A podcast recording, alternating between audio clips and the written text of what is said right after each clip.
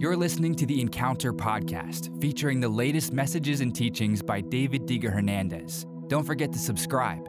The Encounter podcast, encounter the presence and power of the Holy Spirit. This is what happens when you begin to pray consistently. You begin to hear the voice of the Holy Spirit with confidence and clarity. You begin to draw closer to Him. You're more familiar with the way He speaks. You're more familiar with His likes and dislikes. You draw closer to Him as a friend, as a guide, as a comforter, as a teacher. Watch this. This is what the Bible says in Matthew chapter 6, verse 6. But when you pray, go away by yourself, shut the door behind you, and pray to your Father in private. Then your Father who sees everything will reward you.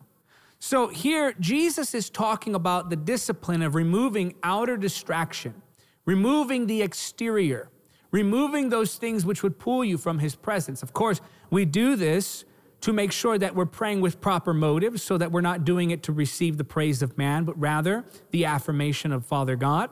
And we go away privately also that we might do away with exterior distractions, to get away from the noise. This must become an implemented discipline in the life of every believer. Every believer must come to this place of consistent, faithful, deep prayer. When you begin to do this, there are things that develop in you that are very difficult to explain unless you've experienced them yourself. You see, we as the children of God are called to be beings of light, reflections of who He is. We are not the source of that light, but we ought to be reflections of that light. We must day by day, moment by moment, become more and more like Jesus. We are of God, we are His children. We belong to Him. We are of the kingdom of heaven. We are heavenly beings, not earthly beings. We are heavenly beings having an earthly experience, not earthly beings looking for a heavenly one. We are of the kingdom of heaven. We are citizens of heaven. Christ is in power and authority. We are in Christ. And so we as believers ought to be taking on his character and nature. And this is what begins to develop when you become closer to the Holy Spirit through prayer. And when I say closer to the Holy Spirit, I don't mean that literally. I use that in terms of describing your awareness of who He is, your awareness of His nearness, because you can't get any closer than within you. He dwells within you, He doesn't abandon you, He abides faithfully. And in doing that, He changes your nature.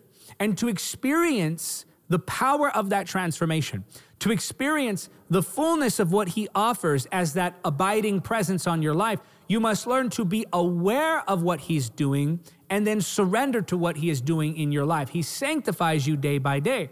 And this is one of the powerful works of prayer, especially if you practice this in private, especially if you implement this as a daily, faithful discipline. You begin to connect with that spirit nature within you, and the exterior begins to lose its power. Now, watch this. When you begin to seek the Lord like this, the flesh begins to lose its power. Those cravings for sinful things begin to weaken. Those desires for habitual sins begin to weaken. In fact, you can come to the place where what once drew you begins to disgust you. What once tempted you will begin to repulse you. You have your nature so transformed that you become like Him. His desires become your desires.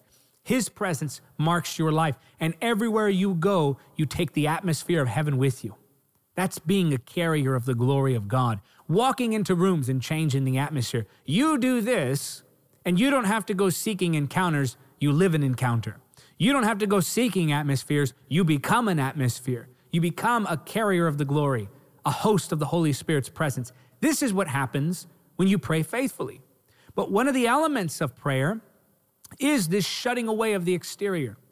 And the reason we do this, in part, this is not the only reason we do this, but in part, is so that we can silence the other voices that speak. Self speaks, that's your flesh, your own desires, your own will, your own emotions, your own inclinations, your own upbringing. Everything about you speaks, and that is self. Then there's the satanic. We know this is everything that contradicts God's word. There is the secular. This is everything that contradicts God's nature. But then there's the spirit. And when you go away to that quiet place, and this is difficult for some, you put that phone away. You shut the laptop. You tell everyone in your home, listen, I love you. This is what I tell people. I love you, but you have to give me this block of time. I cannot be disturbed for this block of time. And then use that block of time to spend time with Him. Shut off the TV, shut off the tablet, shut the laptop, turn off the phone. Stop taking calls, stop returning texts. Get rid of all the screens, in fact, even your, your watch, if you have a device that's on your wrist. Get rid of all the screens. Get rid of all the distractions. And then once you silence the exterior, now you go into that private place and, and you've, you've, you've actually done a good portion of the battle. You've actually already had victory over a good portion of the enemy. And this is to silence those distractions which would pull you from prayer. And then comes the difficult part. Watch this now silence and stillness. Silence and stillness. Silence is the putting away of outer distraction. But stillness is the quieting of the soul. Oh, here is where we have trouble. You ever notice that the moment you begin to pray, that suddenly you're bombarded with thoughts distracting you from prayer? Many of us blame the enemy, it's more often your flesh. Suddenly, when you begin to pray, you're thinking about the bills, you're thinking about your marriage, you're thinking about the kids, you're thinking about your fears, your what ifs, you're wondering about the future. Perhaps you're thinking about a project you're working on a test you have to take, some task lists that you must complete. And you begin to have all these inner stirrings, this inner chaos, I call it. And it's more than just concerns with everyday life, like what will I eat, what will I wear, where will I go, how will I work. It also becomes that inner chaos of mind and emotion where you begin now to attack yourself by doing the work of the enemy for him and accusing yourself. You start to remember suddenly all of your past, all of the things you did wrong, and then you start to lie to yourself and you start to allow the enemy to lie to you, and then you agree with those lies and you come into partnership with those lies, and now suddenly you're believing that God doesn't want to hear from you. Suddenly you're believing that you have some ladder to climb, that every misdeed took you down this ladder, and that only good deeds can bring you back to Him when all He's looking for is a broken spirit and a contrite heart. And you can leave that past behind, but it's difficult to do when you're thinking about your past mistakes. It seems to me that people have more trouble forgiving themselves than they do others. And so that could be one of the weights that you carry as you approach the Holy Spirit in prayer. You can begin to have stirrings of anger, maybe ways that you were offended. Bitterness begins to seep in. Bitterness can destroy your prayer life.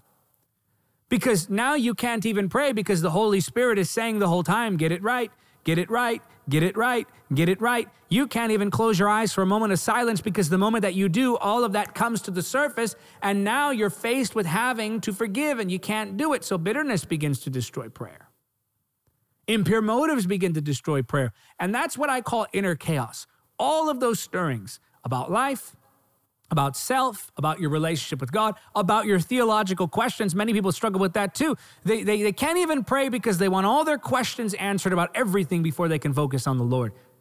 And that's another attack of the enemy. That's another inclination of the flesh to fight you. Why does the flesh fight you so hard?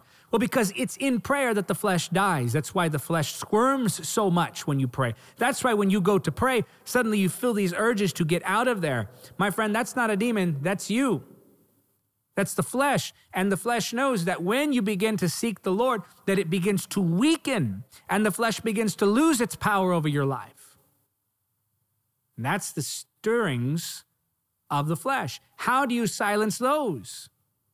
The Bible says in Psalm 46:10, "Be still and know that I am God." Stillness precedes revelation. This stillness is confidence in God. This stillness is focus on God. This stillness is trust in His power and His plan. So, silence and stillness. You put away the outer, the exterior, by removing all of the natural distractions. And this inner chaos, which, by the way, many Christians ask me, David, why is it that I seem to be doing okay until the moment I go to pray. And then suddenly, the moment I start to pray, all these thoughts begin to fill my mind. They ask me, why is it that these thoughts, this inner chaos, doesn't show up until I begin to pray? My friend, it's not that the inner chaos shows up when you begin to pray.